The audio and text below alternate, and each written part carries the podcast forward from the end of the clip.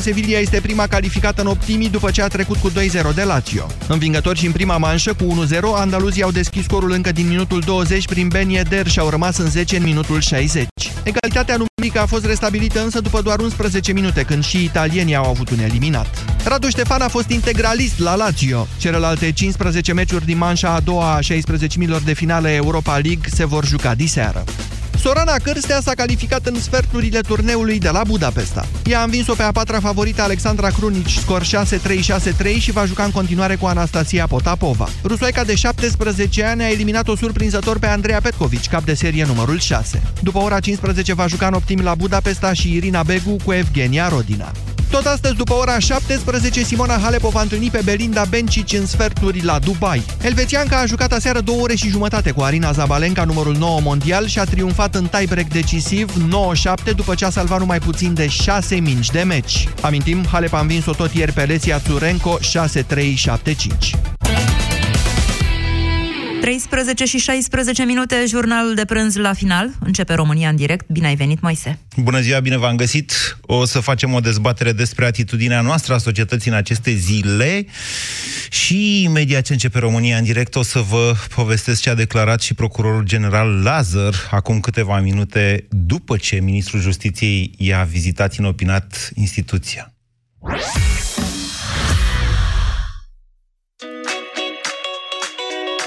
Cu Orange ești împreună cu cei dragi online și offline. Vă bucurați de reduceri de până la 400 de euro la smartphone-urile preferate dacă le cumpărați în pereche împreună cu câte un abonament Orange Mi. Oferta completă în magazinele Orange până la 19 martie 2019.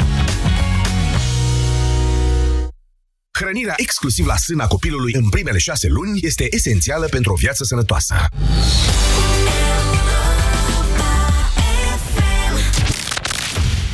România în direct cu Moise Guran la Europa FM. Așadar, doamnelor și domnilor, în această dimineață, ministrul Justiției, proaspăt auto-investit peste șefia procurorilor din România printr-o ordonanță de urgență care a apărut chiar aseară în monitorul oficial, a făcut o vizită, zice, o inspecție sau o vizită de control la pachetul general, după care a anunțat că declanșează procedura de înlocuire a procurorului general Uh, mandatul lui Augustin Lazar expirând în luna aprilie, cred că la finalul lunii aprilie. Mai e ceva până acolo, dar domnul Tudorel Toader a fost atât de dibaci încât să-și indice cine va fi viitorul procuror general. Zice, am băut uh, o cafea cu doamna nu știu care, o doamnă de pe acolo, nu mă pricep eu la domeniul ăsta. Să vă spun că în urmă cu câteva minute, procurorul general a făcut el însuși declarații. Din, înțeleg din uh, monitorizarea colegilor mei de la aplicația Bizidei că nu știa de faptul că va veni ministrul justiției în parchetul general.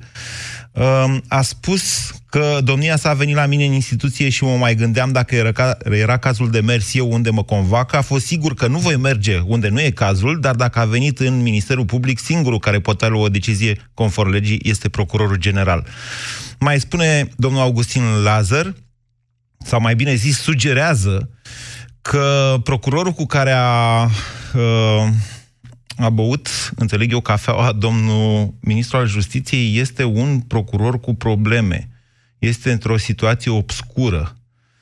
Um, CSM este garantul independenței justiției, mai zice procurorul general, și secția de procurori a CSM a dispus o măsură și acum acea măsură a dorit să fie pusă în ceață de o manipulare de acest gen care să stârnească indrici. Uh, CSM a convocat, spune procurorul general, adunările generale ale procurorilor și era nevoie de o altă acțiune care să acopere această informație. Deci procurorul general, domnul Augustin Lazar, ne spune că această, toată această vizită a domnului Toader în această dimineață la parchetul general, precum și anunțarea începerii procedurii de selecție a unui nou procuror general undeva după luna aprilie ar trebui să avem un nou procuror general, Uh, de fapt a fost o diversiune pentru a acoperi faptul că procurorii se pregătesc, atenție, la uh, convocarea secției de procurori a CSM, deci la convocarea CSM, procurorii din România se pregătesc de ceva, nu știm de ce. Probabil vor protesta, nu vor fi de acord, nu? Sau ceva. E, hai că până fac ei ceva, poate facem noi ceva. Noi, societatea, oameni buni.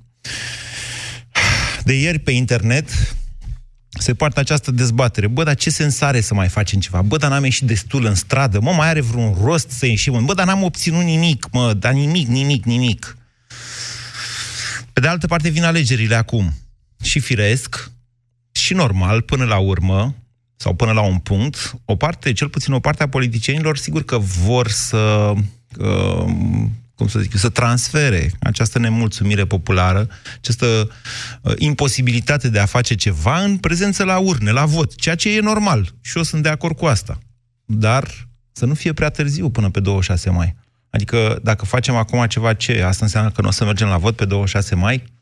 Alții sunt și mai dezangajați. Deja numărul celor care pleacă din țară într-un an de zile a crescut cam cu 30-40% față de deceniul pre- față, față de cincinalul precedent, aș putea zice. Sunt undeva la 130-140 de mii de oameni, ceea ce înseamnă că pierdem cam un milion și jumătate la 10 ani. Vă reamintesc, în primele decenii, primele două decenii după Revoluție, România a pierdut cam un milion de oameni la 10 ani. Acum se pare că e un alt ritm. De aceea dezbaterea de azi. Vă întreb, ce ți-e mai la îndemână? Să ieși în stradă, să ieși la vot sau să ieși din țară, să pleci, adică cu argumente, vă rog. 0372069599. Bună ziua, Mihai! Salutări, Moise! Mă bucur să fiu în direct din nou, ne-am mai auzit în trecut. Da. Salutări și ascultătorilor tăi. Uh, legat de subiectul zilei, toate opțiunile sunt pe masă, toate cărțile sunt pe masă.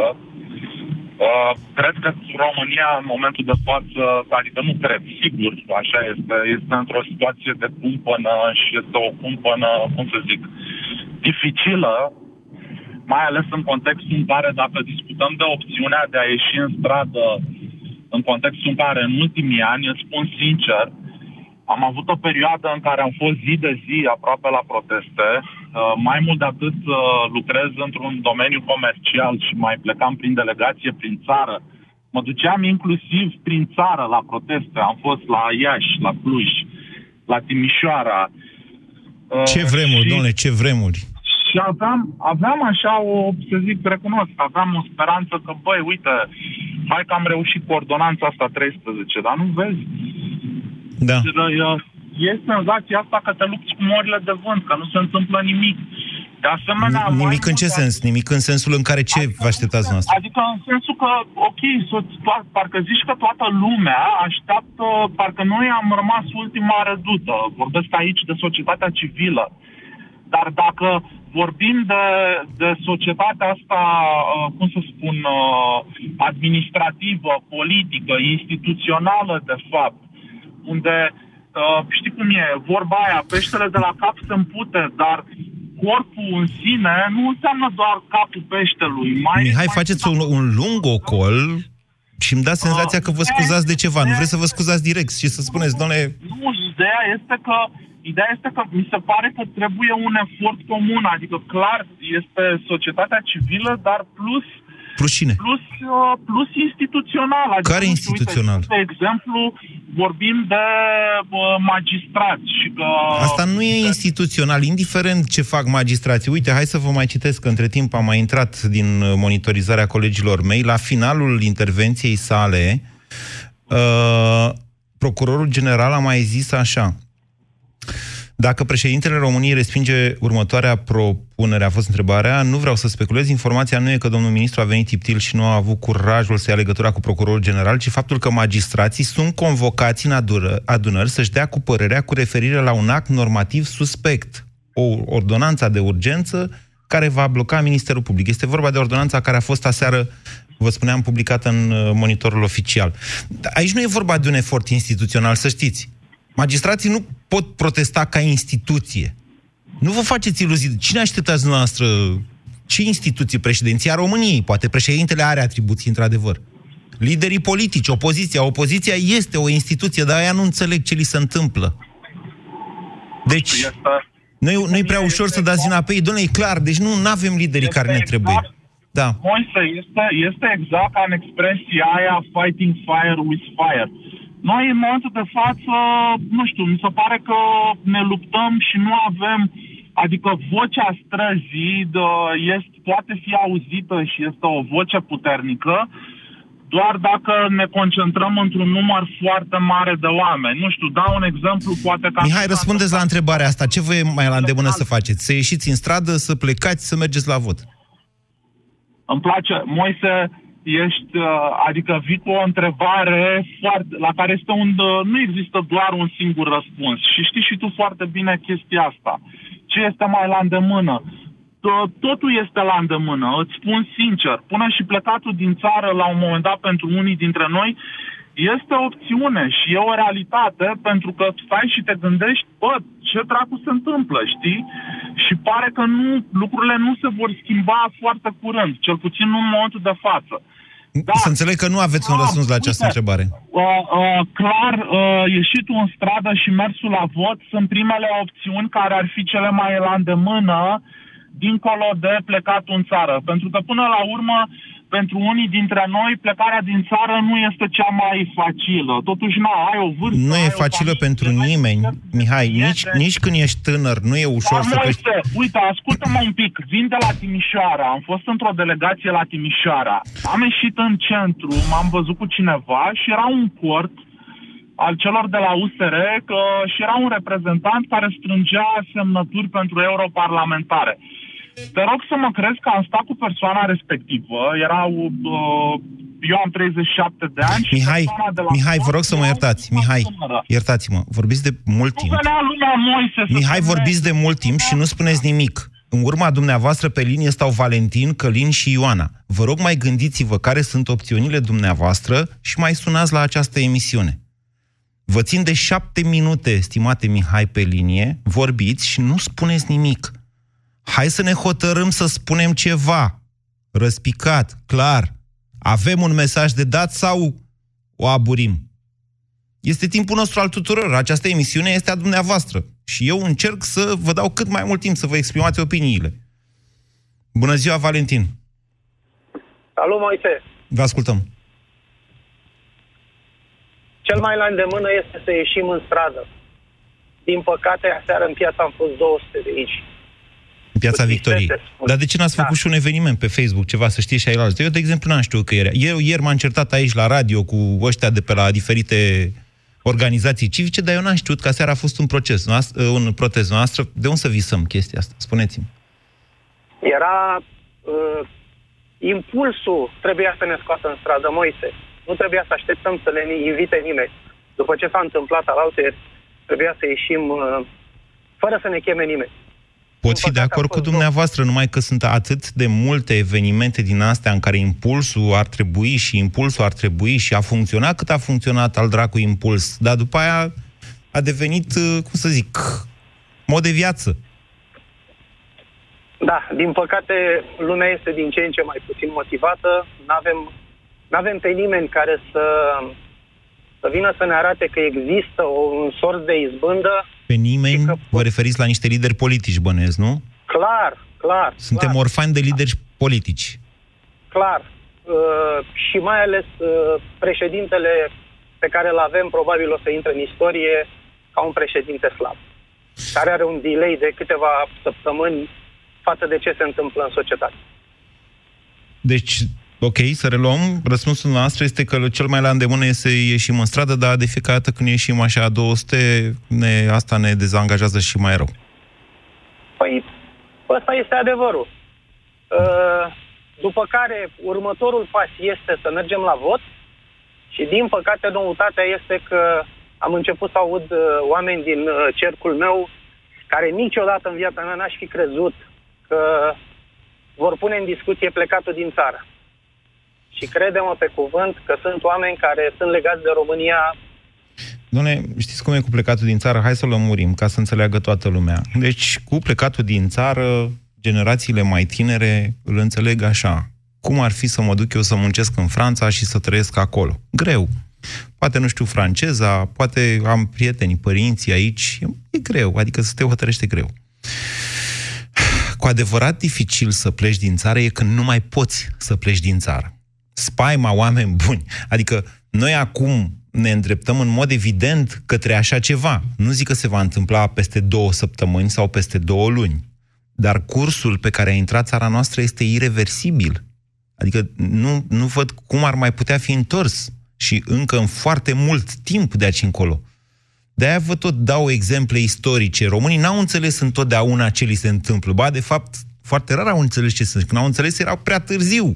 N-au mai putut să plece. Au ajuns în pușcărie, că n-au mai putut să plece. Când puteau să plece, au zis, hai că, hai că facem ceva. Sau hai că, lasă, doamne, că nu se întâmplă mare lucru. Cum a zis? Chiar Zegrean a zis când a făcut el comparația aia cu 45 milioane, n-au înțeles ce se întâmplă. Așa este. N-au înțeles ce se întâmplă. Și acum generațiile astea născute în capitalism, în deschiderea granițelor, care se simt europene, zic, păi nu plecăm oricând. Acum putem să plecăm oricând. Dar s-ar putea ca în curând să nu mai putem pleca oricând. Întrebați-vă părinții cum a fost până în 89. Că nu vă imaginați. Dacă noastră credeți că vă imaginați, eu vă spun greșiți. Nu vă imaginați. Călin, bună ziua! Salut, Moise! Deci asta, încă o dată, Călin, vreau să precizez asta cu plecatul din țară. Vă întreb ca o opțiune la modul serios. Mulți mi-au scris de mult, băi, Moise, ne zici și nouă când ar trebui să plecăm? Băi, oameni buni, vă spun că sunt la limită să vă zic asta. Adică... La modul foarte serios, eu am fost plecat. Am fost plecat în Olanda, am fost plecat în mult lăudata socialistă Suedie, care nu e socialistă absolut deloc. Au, uite, și pensiile, cel mai bun sistem. Așa. Cel mai bun sistem. Au tăiat minciuna asta că la niște venituri private variabile, tu ai o pensie și ai niște beneficii publice fixe. Nu există. Nu există oameni buni. Veniți la subiectul de azi. Publicul trăiește de pe spatele privatului. Călin, veniți A, la subiectul fine, de azi, vă rog. Da. Bun, la subiectul de astăzi. Uh, toată construcția asta, că e psd că e sereistă, că nici nu mă interesează prea tare. Ce e aia? Sereistă? Sereistă? Uh, da, e o combinație de asta foarte periculoasă. Doamne, SRI-ul ăla nu mai există, iertați-mă. Deci SRI-ul, ca să înțeleagă toată lumea, în, în urma schimbării procurorului general, dacă își pune Dragnea un procuror general, lui SRI-ul ăla nu mai are ce să mai facă. Că nu mai primește bună. mandate, mă înțelegeți? Asta e vina SRI-ului. Asta e vina SRI-ului. Doamne, ea nu mai există de mult, adică nu, ei au asta fost anihilați. Socialismul. socialismul e o reciclare continuă de, de orice. Nu, nu trăiește nimeni socialist. Te reciclezi în continuu, din rău în mai rău. Bun. Uh, cum văd sistemul ăsta? Îl văd ca și un castel de cărți. House of Cards în toată regula. Problema noastră nu vine din vârf. Problema noastră vine de la bază în timp. Noi, timp de 30 de ani, ne-am bătut joc de, de niște oameni care s-au sacrificat pentru noi. Și cred că dacă pornim de acolo, mult mai repede găsim o rezolvare. Care sunt cei oameni care s-au sacrificat pentru noi? Morții de la Revoluție morții de la Revoluție pe care nici în ziua de azi nu îi recunoaștem. Asta ar fi o rezolvare foarte elegantă și cred că ar veni rezultatul de la sine. Ce mai putem face? Așa. Putem să mergem la vot. Da, să ținem cont că științific 10% din populație, din populația albă medie, are un IQ sub 83 de puncte, dovedit ca neproductiv. Neproductiv net. Deci, pentru fiecare om cu 83, 83 de puncte, trebuie să vină unul peste 105 să neutralizeze și încă unul ca să facă profit. Capitalist, că numai capitalism există dacă vrem să progresăm, dacă nu putem să ne aruncăm în groapă, să fugim ca șobolani oriunde. Putem să facem altceva. Așa. Uh, și pentru prima dată în istoria omenirii avem telefonul ăsta pe care, când ne ascultă nu știu cine la telefon, suntem în stare să-l aruncăm și să renunțăm la anonimat și la tot ce prevede o democrație funcțională reprezentativă. De ce nu facem un sistem hibrid cu reprezentare zi de zi, zi de zi, pe telefon, să ne dăm cu părerea. Mai supărat săptămâna trecută a intrat cineva în direct și a spus, hai să facem ceva. Uh-huh. Și ai, tu ai spus, nu știu de ce, ai spus cine noi să facem, exact Moise, noi să facem să clădim o libertate individuală pe răspundere individuală. Că dacă nu, ne alegem cu socialism curat, unde pe răspundere colectivă o să ni se ia toată deci, libertatea personală. Dumneavoastră vreți să facem așa un sistem de decizie politică în care cu uh, telefoanele mobile, la orice se întâmplă, liderii să întrebe, mă, facem așa și noi tot să zicem yes, no sau da, ceva. Da, da. Da, avem exercițiul ăsta pe Facebook și pe YouTube. Pe Facebook nu, că na, nu s-a da. putut în America, foarte păcat, dar avem Călin, eu vă spun așa că aceste... Am o singură observație, nu zic că nu e o idee bună sau că e o idee proastă, vă spun că aceste sisteme sunt foarte ușor de penetrat sau relativ simplu de penetrat. Acest tip de sistem electoral este greu de securizat la nivel de mase, de aceea societăți poate mai avansate ca a noastră nu recurg la acest tip de vot. E mai greu de, e mai greu de, e mai ușor de manipulat, efectiv. Dar dincolo de asta, ca să ai o democrație din asta participativă, da? O, pardon, o democrație directă, uh, ai nevoie de o populație educată, care să înțeleagă ce înseamnă salariul minim, cine plătește salariul minim, de unde vin banii respectivi, de unde, cine dă statului banii. Noi avem o populație care nu înțelege ce e la NATO.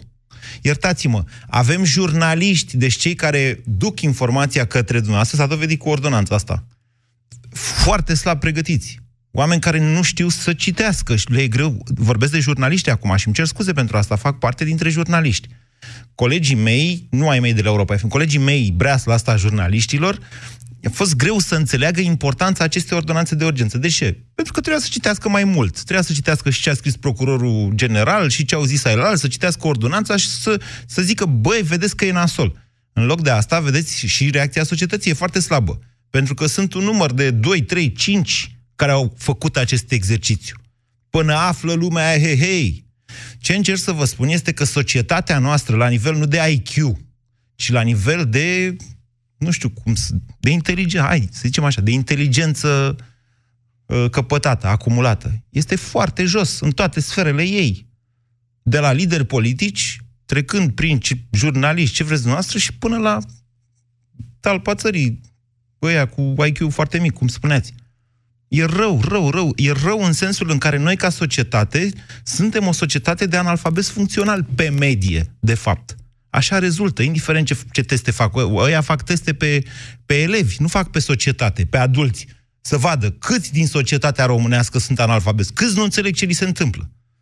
Noastră vreți să faceți cu această societate acest sistem de democrație directă? Păi ne ia dracu într-un an de zile ne votăm toți milionari și gata, s-a terminat.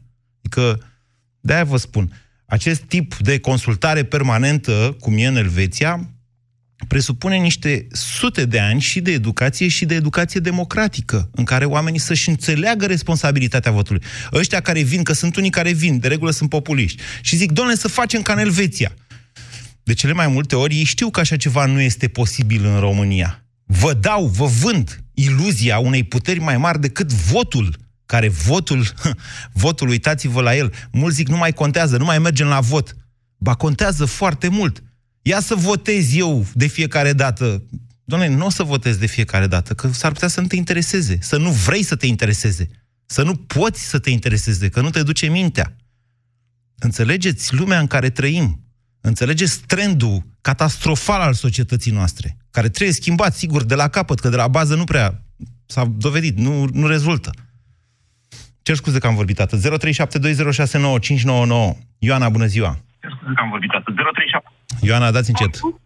Da. Bună, bună, Moise. Vă ascultăm. Uh, Moise, o singură părere, de fapt, o singură, cum să zic, un singur avertisment pentru români să iasă în stradă masiv.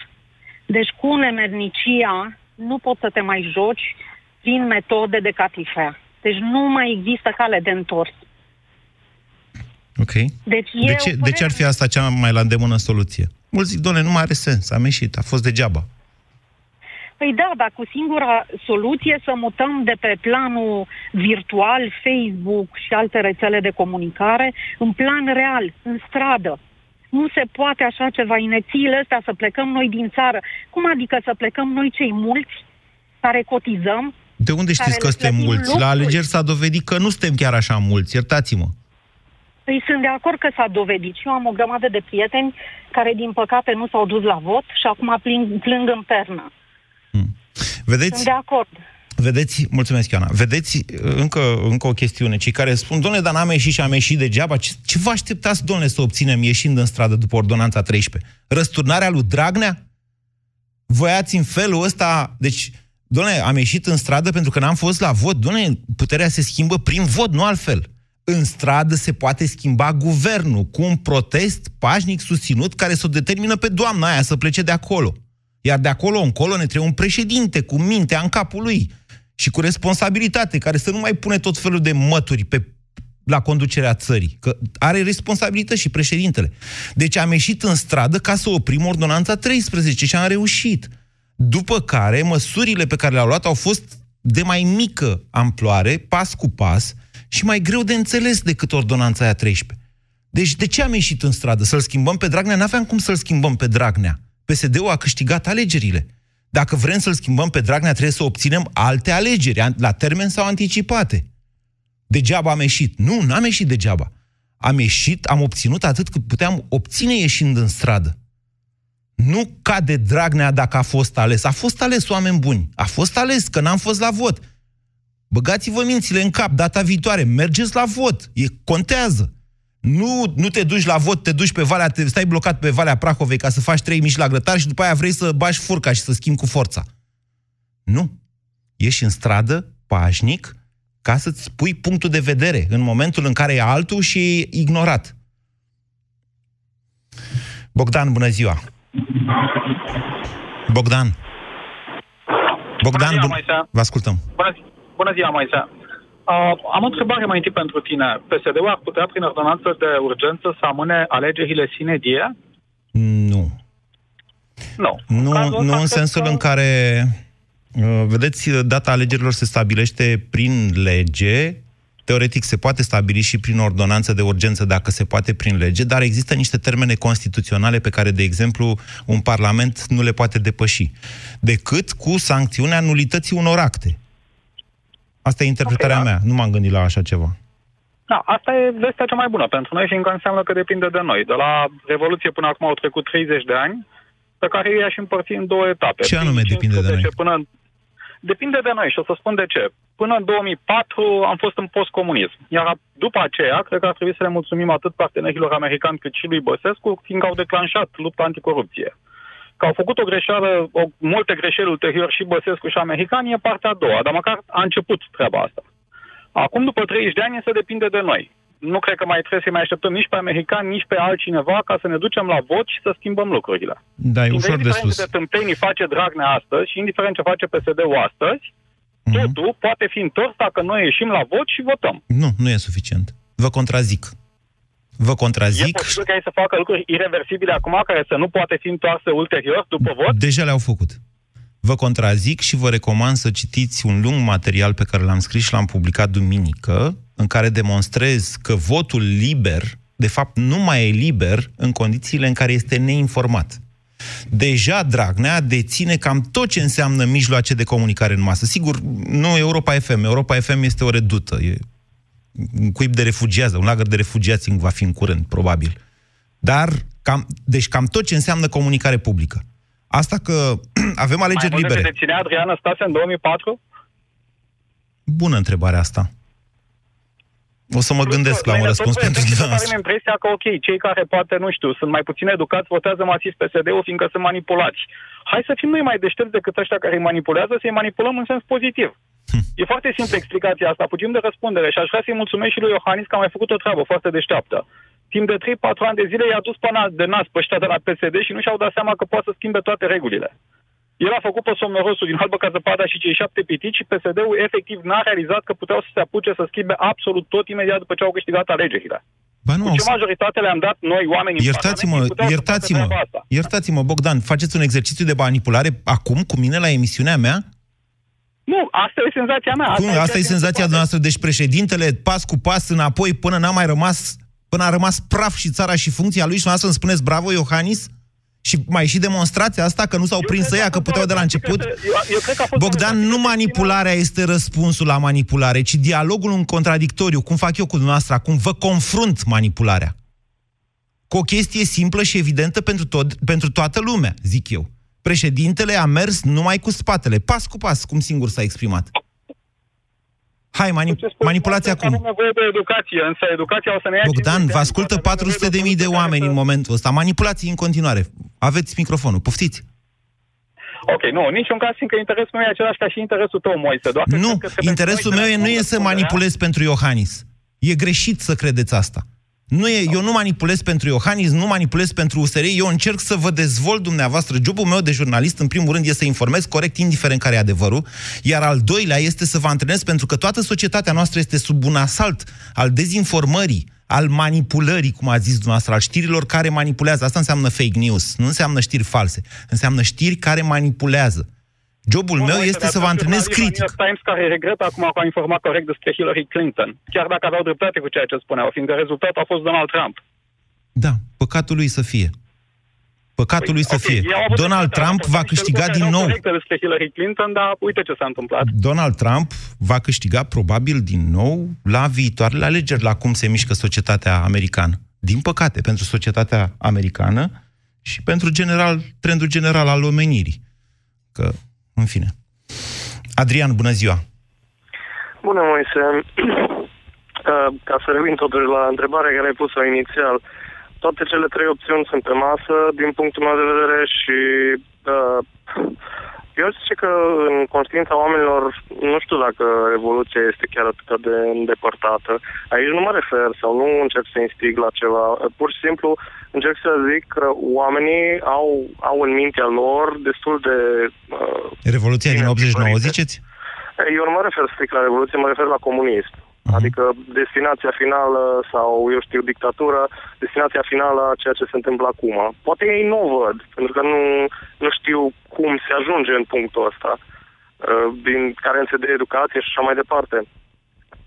Dar în ceea ce privește ce putem face, uh, eu aș zice că acest, uh, nu știu, cuib de refugiați redută de care zici tu că ar fi Europa FM, eu zice că ar trebui cumva, nu știu cum, fie să se asocieze, fie să dea mână în mână cu oameni de la alte uh, redacții sau alte, eu știu, uh, locuri care încă mai perpetuează informații corecte și încearcă să aducă în ochii publicului ceea ce se întâmplă. A- a- Cred că ai șeruit și tu pe Facebook la un moment dat un uh, reportaj făcut de uh, tot așa niște băieți. nu știu dacă am Recorder, voie să da, zic numele. recorder. Vor fi Exact. mâine seara aici, la Piața Victoriei. De ce credeți că am deschis linia de dezbatere cu titlul Piața Victoriei? Pentru că, în general, în presa din România, dezbaterea, dezbaterea sinceră, în contradictoriu, aseară a fost un ministru pesedist în studioul ăsta unde stau eu acum. Ok? Asta înseamnă democrație. Noi dezbateri de acest fel nu mai avem în societate. Ăia vorbesc numai pe televiziunile lor, ailalți vorbesc numai pe televiziunile lor, s-a dus dracu democrația. Deci, Nu, așa când, e, când am așa spus... este, ai, ai dreptate. Ok, la asta m-am referit când am zis lagăr de refugiați. Doamne, nu mai, nu, mai, nu mai există această componentă a democrației care să te facă pe tine sau pe mine, cetățean, să-mi facă o opinie în legătură cu dreptul de vot. Nu să, nu să intru într-un șuvoi al uh, manipulării, indiferent că e făcut de ăla sau de elalt. Nu, frate, ăla și cu elalt trebuie să se întâlnească, să stea față în față și să schimbe opinii, moderați de niște jurnaliști. Astfel încât eu, tu, cei care nu suntem partizani, partizan înseamnă prins într-un partid, da? Cei care nu sunt partizani să-și facă opinie și să vrea să voteze. Da, așa este. E- Eu, eu, eu asta cred, că dacă oamenii ar fi mai informați prin tot felul de, uh, eu știu, reportaje de genul, eu cred că altfel ar sta lucrurile, pentru că în momentul de față ceea ce se întâmplă nu- e greu de înțeles, să zic sincer, și pentru oamenii educați care nu sunt din domeniu, e foarte greu de înțeles. Iar pentru oamenii simpli, pentru ei rezonează lucruri cum era un reportajul ăla. Să vezi oamenii amărâți cum merg și își duc traiul prin noroaie, rezonează până în ce pânză vrei tu a societății. Deci, a, așa ceva, dacă vede cineva, oricine, în, în România profundă, cum îi ziceai, așa ceva, din punctul meu de vedere, dacă ajunge la societate, nu va trebui să mai faci apeluri de ieșit în stradă. Vă zic sincer. pentru că va Adrian, fi lumea dumneavoastră de trăiți altfel. într-un mare oraș, să înțeleg. Uh, am trăit și într-un oraș mai mic, dar în momentul de față trăiesc într-un oraș mai mare, da. Și cum? Da, să știți că pentru unul ca mine, de exemplu, eu trăiesc în București, dar merg săptămânal la țară. Imaginile pe care le-am văzut la, în reportajul cei de la Recorder nu reprezintă așa o mare neutate. Ce au adus ei acolo cu adevărat au fost cauzele nămoalelor. Și anume, cum se fac achizițiile, că e firma preotului, nu știu care, de a fost consilier în Ministerul Dezvoltării, cum au pus ei pe hartă, pe unde a mai câștigat ăla. Astea sunt lucruri pe care oamenii nu le văd, nu, nu, nu le știu. Da, aș- Tocmai, care cum arată asta țara e- asta? Asta e România, prof- trebuie, adică fiecare dintre noi suntem datori, ăștia din marile orașe, să mai băgăm câteodată capul în România profundă și să o înțelegem. Că altfel nu înțelegem de ce tot votează cu PSD-ul. De ce... Corect, corect. De asta trebuie, din punctul meu de vedere, odată ce ajung să fie informați, pentru că majoritatea oamenilor au uh, persoane plecate în afară. Deci nu știu care e statistica, dar sigur, unul din patru sau unul din cinci, ceva de genul, uh, persoane are pe cineva plecat afară. Și aproape toți care sunt plecați afară, fie trimit bani, fie pe stradă de legătură într-un mod sau altul. Și sunt conectați la era curentă digitală, astfel încât informația asta nu are cum să le scape, pentru că informațiile de genul merg mai departe. Din punctul meu de vedere, cred că asta ar fi o soluție, dar e pe termen mediu. Pe termen scurt, doar ieșit în stradă. Pe termen lung, știți, vorba aia, v-am mai zis pe termen lung suntem cu toții morți, dar pe termen scurt suntem viteji. Cristi, bună ziua! Bună, Moise. Vă ascultăm. Uh, sunt plecat de 5 ani în Marea Britanie. Uh, aici lucrez ca șofer pe camion, în România sunt economist. Vreau să spun că Cum am a foarte fost mulți asta? prieteni. Cât, cât, auto, iro- cât autoironie puteți avea, Cristi? Așa. Da. Aici am foarte mulți prieteni cu care vorbesc zilnic, la două zile săptămânal. Conducând foarte mult, nu am ce să fac, fiind singur în cabină. Vreau să spun că în comunitatea de români în care lucrez eu, sunt foarte hotărâți să ne întoarcem acasă. Veniți, frate. Veniți, veniți că vă simțim lipsa. Cristi! Știți aia cu Cristi? În țară.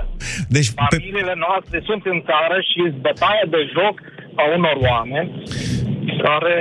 Cristi, emigrarea masivă este cea care a, a schimbat și uh, aspectul clasei politice. Pentru că oameni ca dumneavoastră, tânări, activi, intelego, oameni care înțeleg... Noi să Da. avem bilete de avion pe martie, aprilie, mai, ne-am încheiat contractele aici, venim acasă, câștigăm bani mulți aici ca șofer, venim Moise, să le fie frică, venim acasă, Moise, venim. Bine, Cristi? Mulțumesc Pentru a mult! îndrepta lucrurile, nu prin forță, prin voința noastră, nu prin forță, prin vot, prin protest și prin uh, apărarea ceea ce am lăsat acasă. Mamă, tată, nevastă, copii. Noi să venim acasă. Mulțumesc mult, Moise. Mulțumesc și eu, Cristi. Mulțumesc mult. Marius, bună ziua! Salut, Moise. Parcă mi-a mai ridicat un pic așa, nu? Optimismul, da, Cristi. Cristi a avut un, a avut un uh, discurs foarte mobilizator. Și noi de aici, care suntem acasă, ar trebui să facem ceva ca să continuăm uh, ceea ce el a transmis acum. Păi da, el vine din Marea Britanie, vă dați seama? Da, are un, un moral mai bun, uh, că e Brexit acolo. Da, și aproape, Uh, să nu, știți. facem, să nu facem ironii și altele. Uh, Eu cred că trebuie să discutăm pe câteva planuri. Sunt un plan de acțiune pe termen foarte scurt, care numai ieșirea în stradă, dar ieșirea în stradă într-un număr mare, semnificativ, 200-300 de persoane. nu va Mm, moment, moment, aș vrea să vă explic ceva, este o greșeală comună, v-am mai spus-o, multă lume o face. Nici în ianuarie 2017 n-au ieșit dintr-o dată în stradă 600.000 de oameni. Vă spune un cetățean este. care a Au fost din venit prima succesiv, zi în au venit stradă. succesiv. Deci în prima zi cred că n-am fost nici 2-3 mii. N-am plecat de la universitate. Când a fost, prima zi a fost aia în care Iohannis s-a dus în ședința de guvern și a zis cu Moise, elefanții. Este o diferență, este o diferență între ce s-a întâmplat atunci și ce s-a întâmplat acum. Am, știu, Atunci, știu, știu. s-a Încerc ieșit să vă în spun stradă. că odată ieșiți 2000, după aia 3000, 4000, dar lumea a rămas, a venit în fiecare zi. Ok, eu altceva vreau Se să acumulează, se- Urgența- așa se ajunge la urgența mulțimile este alea. impusă, Da. uh, de o ordonanță care deja este în vigoare. Da. Uh, atunci a fost un spectru că se va da o ordonanță, care ulterior s-a și dat acea ordonanță, dar uh, deja lumea era mobilizată. Dar a venit, Uh, când- atenție, au când trecut a de 300 de mii tot după ce a apărut ordonanța. Da, da, da, ala a fost pu- punctul culminant. care a 600 de mii mobilizat au masiv. fost în ziua 6 dacă nu mă înșel eu, din cele 10... Dar, bun, Da. ca să revenim. uh, Eu ăsta ar fi primul plan. Ieșirea masivă, n-am spus în seara asta, mâine, poi mâine, duminică și așa mai departe. Ieșirea succesivă, asta e primul pașnic, fără uh, ca să aibă jandarmii motive ca să te ia la bastoane, pentru că ceea ce s-a întâmplat în august uh, știm toți și e deplorabil și nu aș vrea să se întâmple. Un altă ordine sau o altă măsură e mersul la vot, sigur, dar până atunci, având în vedere că procurorul general și așa mai are doar două luni, ar trebui ca să scoată PSD-ul din, din nu știu ce așteaptă și procurorul general, nu știu ce așteaptă și președintele și toți. Așteaptă să se întâmple sau să rezolve alții problemele. Eu cred că modul cum s-a legiferat, modul cum se acționează este strict uh, ca într-un film mafiot. Eu nu am cunoscut mafia decât din filme, dar din ce am văzut, uh, modul cum se acționează este într-un stil mafiot. Seamănă cu Narcos, să știți. Se, se uh, Observația aparține lui Rareș Bogdan, dar are dreptate. Într-adevăr, lucrurile încep să semene cu Narcos. Nu știu dacă ați văzut filmul ăsta, cred că e pe Netflix. Nu, nu, nu. Din păcate, foarte puțin am timp să urmăresc filme, pentru că sunt un mic patron și... E inspirat din fapte reale. E Narcos... Da. da. da. Ok.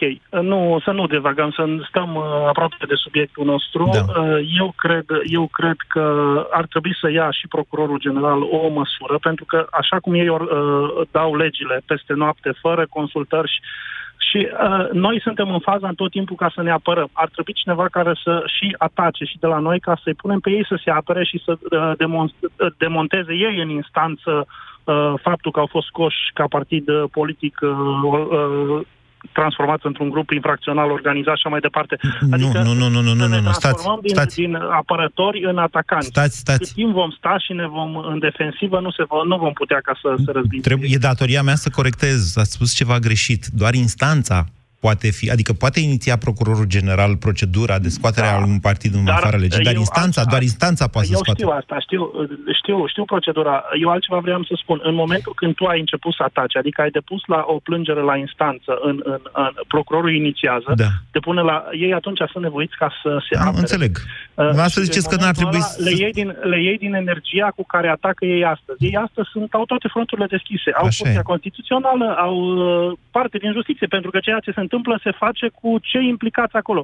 Da, Noi să, să, fim, să nu fim naivi. Uh, fără, fără cei din justiție, uh, Tudorel Toader nu poate acapara justiția. Deci o parte din cei din justiție sunt de partea lui Tudorel Da, deja deci au ieșit la suprafață. Ei fac, jocurile, ei fac jocurile lui Tudorel Toader și a celorlalți. Adică, au ieșit la uh, suprafață, sunt la vedere, cu nume și prenume ce am deja. vrut să spun este că noi am cerut după Revoluție doar pentru politicieni, cum se chema, restaurația sau nomenclaturiștii să nu mai fie. Mm-hmm. De fapt, uh, lustrația este cea care... Lustrația, da.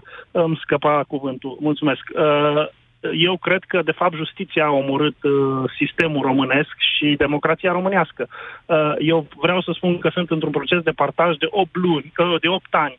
Uh, și uh, văd ce se întâmplă în instanțe. Dacă nu ai bani, ești la cheremul tuturor, adică mor cu dreptatea în mână și cu bani, tot mor cu dreptatea în mână.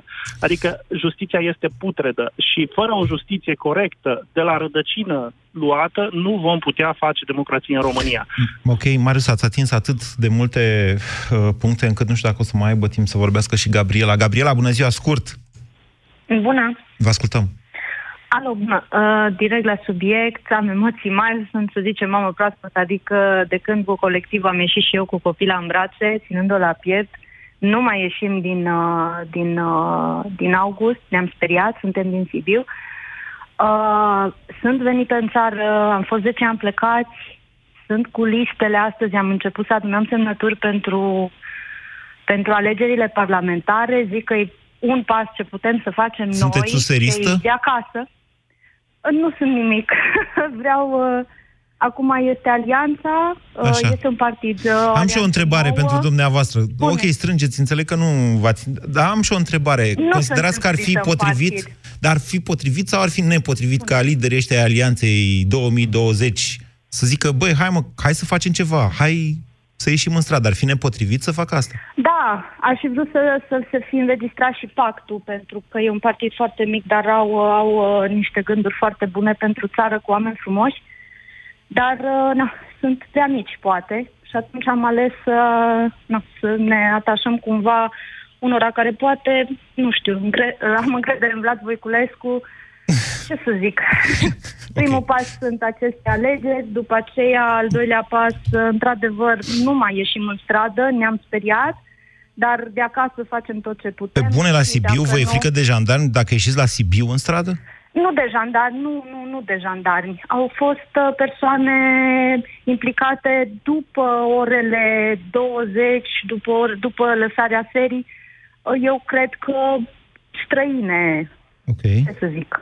Ok, Da, bine, deci Gabriela. Nu erau dintre noi, dintre cei care ieșeam deja de atâtea luni. Bine, Gabriela, s-a terminat emisiunea. Scuze, Cosmin, că ați apucat să intrați pe linie, dar, din păcate, nu o să mai puteți vorbi astăzi. Mâine, avocatul diavolului, probabil, în funcție de evenimente, ne pliem și noi. În această după-amiază o să ascultați un interviu cu ambasadorul Ceamba. Poate aflăm și noi cu ocazia asta, de exemplu, cum a votat România